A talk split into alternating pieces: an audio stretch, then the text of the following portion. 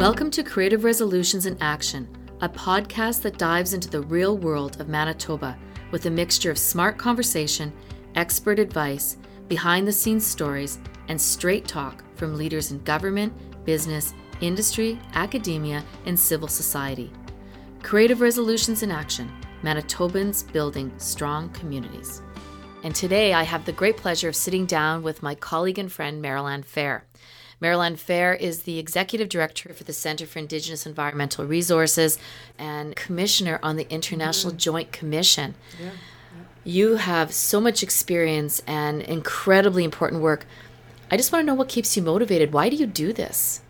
Yeah, I've had a lot of fantastic opportunities come my way. I've worked hard, and I'm so thrilled about that the recent appointment to the International Joint Commission because it gives me an opportunity to expand all the water work I've done to bring some ideas outside of uh, this region and into the transboundary region and to both on the water side and indigenous relationship side. I'm hoping for great things there over the next four years how I explain to people what motivates me. First off, I've got a long-standing um, problem with authority.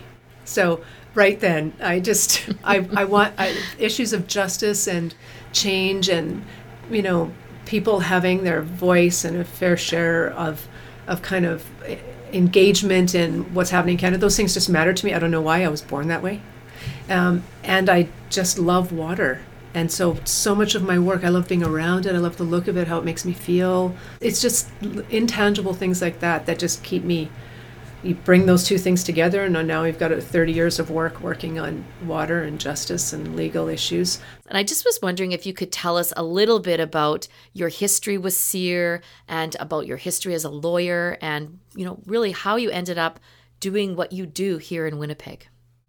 Sure. So i have been a lawyer for about uh, 30 years now, and I was I got my degree at the University of Manitoba. And halfway through my degree, there was a really amazing event that happened across Canada in the political world. It was called the Meech Lake Accord, and I watched Indigenous people and uh, take on really Canada's constitutional system as Brian Mulroney was trying to do a constitutional amendment. And it was just the most fascinating real life story about Indigenous people and their rights and how they fit into the political system.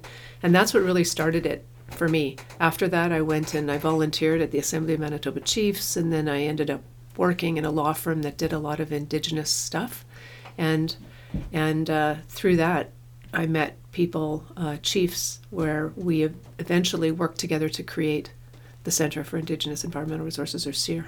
Oh, that's excellent. It's funny. I remember as clear as day the Meech Lake Accord.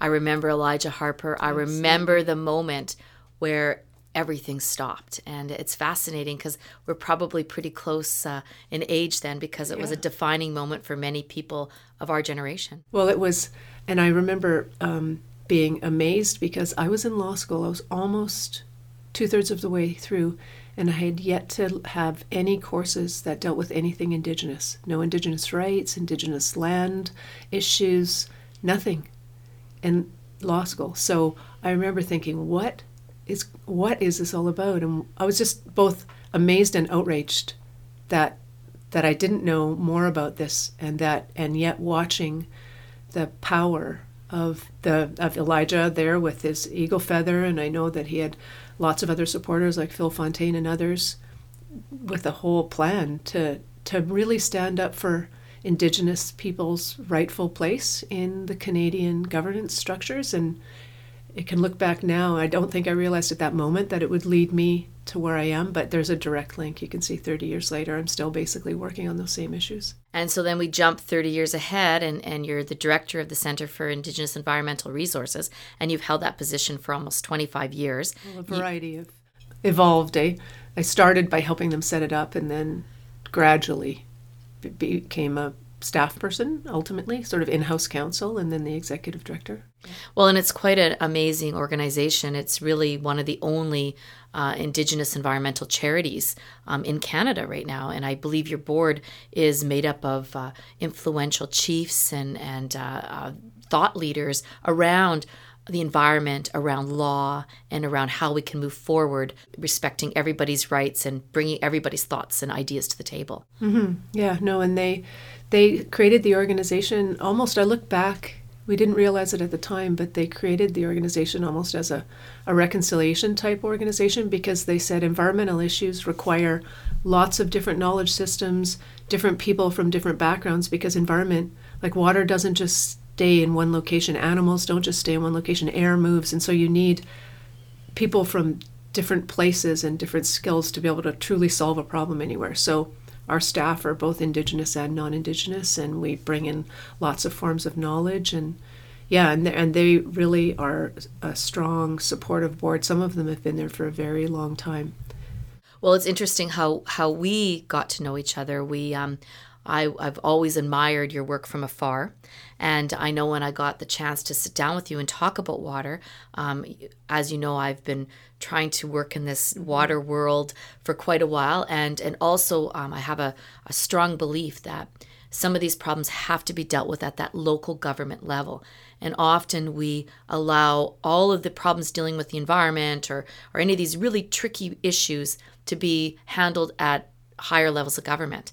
But really, decisions on the ground are the decisions that have the most impact and can happen sometimes the quickest. And as you said, water knows no boundaries as well as other things like carbon and and air quality etc when we started to brainstorm on how we could uh, begin to tackle the issue around water protection um, climate change and governance we kind of came up with a new way forward and i just wondered what you if you want to talk just a little bit about what that way forward was and why we focused on indigenous government and local government.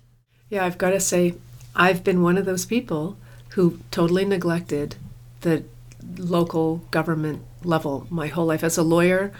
I had this idea that the municipalities are delegated bodies from the province. The only game in town is the province because the municipalities just do what the province tells them to do. And indigenous governments have relationships with federal and provincial governments mostly.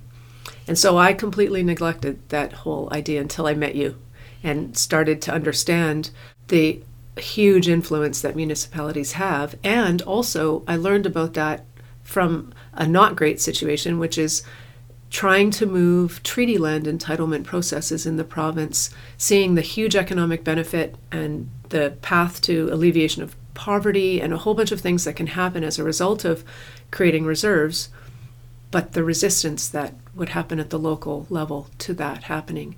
And so it became clear to me through talking to you, and also because of the work I did in the Northwest Territories, where I saw there when I was working with the government of the Northwest Territories for the Minister of Environment at the time, um, Michael Miltenberger, how much they'd been able to accomplish working, just, just saying, we're going to treat Indigenous governments as governments. We're not going to debate that anymore. We're just going to sit down at the same table and do everything together, including making laws to economic projects to a whole bunch of things. And, and that's whether they have land claims settled or not. It's just that's how we're going to treat each other because we need to we won't move forward mm-hmm. if we don't. And I saw them.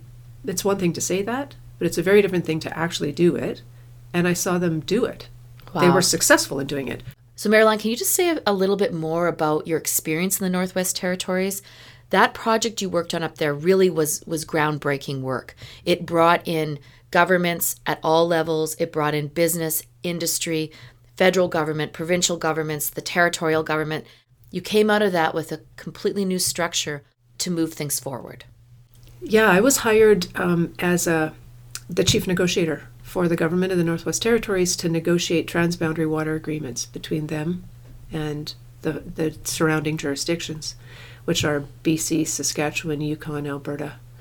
Um, and and I did that work for six or so years and successfully negotiated an agreement with Alberta and BC, which are upstream, and there's pretty significant development in those territories. The water flows from their jurisdictions through the oil sands, for example, into the Northwest Territories. So there's a really big concern.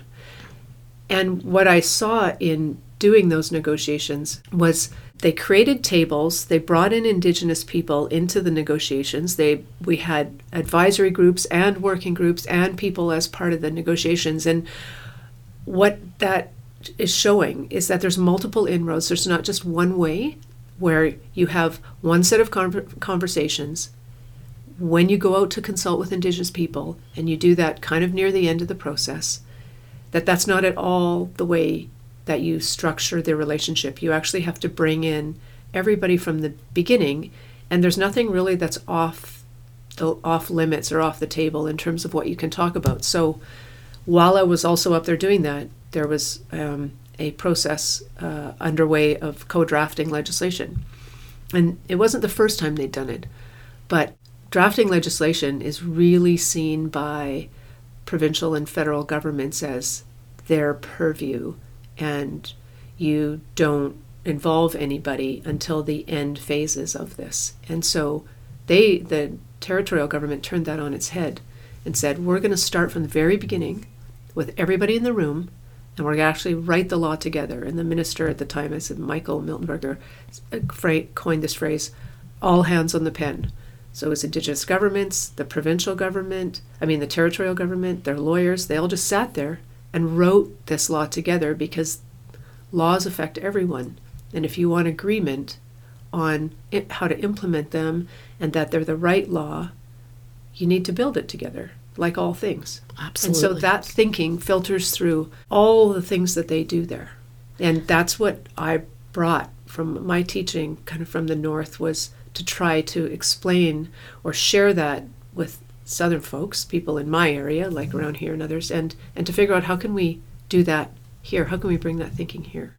A lot of what you took away from your experience in the Northwest Territories has really guided us in the process as we develop the collaborative leadership table. For those who don't know what that is, that's really a groundbreaking, one of a kind initiative where we've gone back down to the local government level and we've brought 12 Indigenous chiefs and 16 mayors and reeves together at that that local level government to say, you know, we've got some similarities um, in the things that you want to address. And I think one of the first meetings we had with the chiefs and the mayors, we found really fascinating. They all had the exact same concerns and wishes and desires for their communities and it was they wanted to have a strong economy and good jobs for residents and their and, and, and youth they wanted to have uh, services to make their life of residents better Mm-hmm. and they wanted to have an environment, an environment that was healthy, strong, that they could pass on to future generations.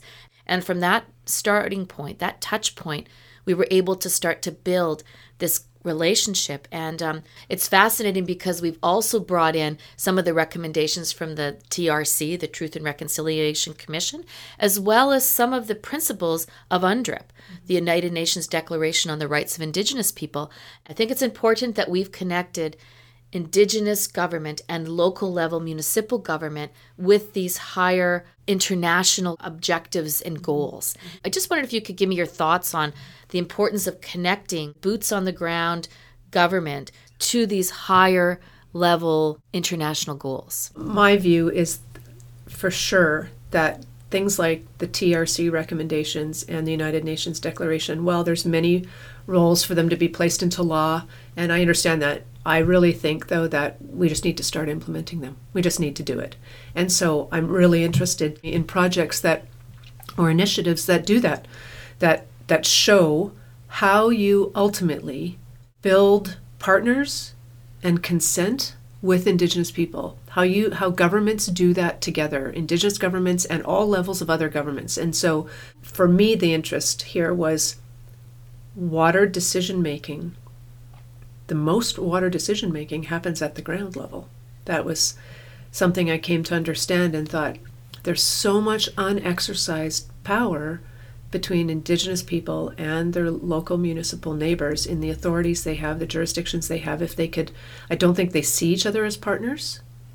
I think they look outward to others higher than them, for example, or however they look at their jurisdictions, but they don't see that their very neighbors have common issues and that they could consolidate their vision and their ideas even even on one issue. Even if they decided to do just one thing in common together they would have so much more strength and ability to accomplish something. And so that was really where i saw actioning out the united nations declaration and, and trc and it it was interesting because it started though with those chiefs and mayors that you talk about and reeves having to recognize and seeing if they did recognize or agreed that the status quo wasn't good enough anymore.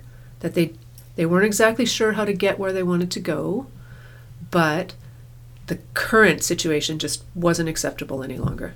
They they had to find a better way, and so that's the piece that sort of kick-started their their agreement and understanding on that. That kick-started the process, and kick-started all of us being involved, right? Because we each brought you through Winnipeg Metropolitan Region and myself through CIER and Michael through his northern experience and other players, you know, brought our skills to the table to try to help work them through a reconciliation process that would get at breaking down some of those barriers and moving towards seeing each other as partners and the indigenous it wasn't just the chiefs and and their councils that mattered or their communities. It was also the regional indigenous organization, the Southern Chiefs Organization, and Grand Chief Jerry Daniels and his elder advisor at the time, Gary McLean, who since passed on, who were instrumental in you know bringing everybody together to make a commitment just to see if they could figure it out. It wasn't at the beginning a commitment. Yeah, we're in this together. We had to give it time and they had to have multiple conversations to see if it would if they would get to a place where they could make a commitment to each other. And they did. And I just wanted to also mention to the listeners that if they want like to see um, the video on the CLI and like to see the process that was captured by real world media, we have it online at collaborativeleaders.ca. And I'd like to say thank you very much, Merrell-Ann, for talking with us today about this. And I look forward to talking with you about the part two as we move forward. Before we sign off, we've been asking all of our guests if you could speak to one person in the world, who would that person be? Okay, so the person I'd like to speak to is a woman named Christine Lagarde. She was the head of the International Monetary Fund, and now she's the head of the European Central Bank.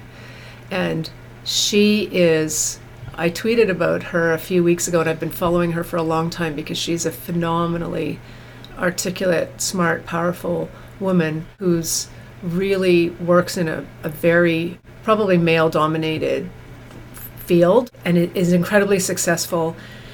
And the co- tweet that I quoted a couple of weeks ago was um, her saying, "When catastrophe hits, you bring in women to to solve the to, to fix it, to solve the problem." And I just thought I just admire her for her strength and her ability to really make things move. And I just would like to meet her and, and talk to her about how she's done her work and how she's faced and overcome some of the challenges and barriers because she really works in a very, very powerful set of structures. Wow. Well, thank you, Merrell-Ann. That's fascinating, and I'll have to check her out for sure. Thank you for sharing that with us. And thank you all for joining us today on Creative Resolutions in Action. If you enjoyed this episode, please be sure to check out episode 4, where we talk with Robert Sanford, the EPCOR Chair of Water and Climate Security at the United Nations Institute for Water, Environment and Health, where we talk about the impact of a changing climate on our water and, in particular, Lake Winnipeg. Please be sure to subscribe to this podcast, like and tell me what you think of these conversations in the reviews, and also who else you might like to hear from. And be sure to watch for episode 6 next time where we talk with Dave Bowles, who is the Vice President of the Winnipeg Communities for Genstar Development and the Chair of the Urban Development Institute of Manitoba. Creative Resolutions in Action Manitobans Building Strong, building strong communities. communities.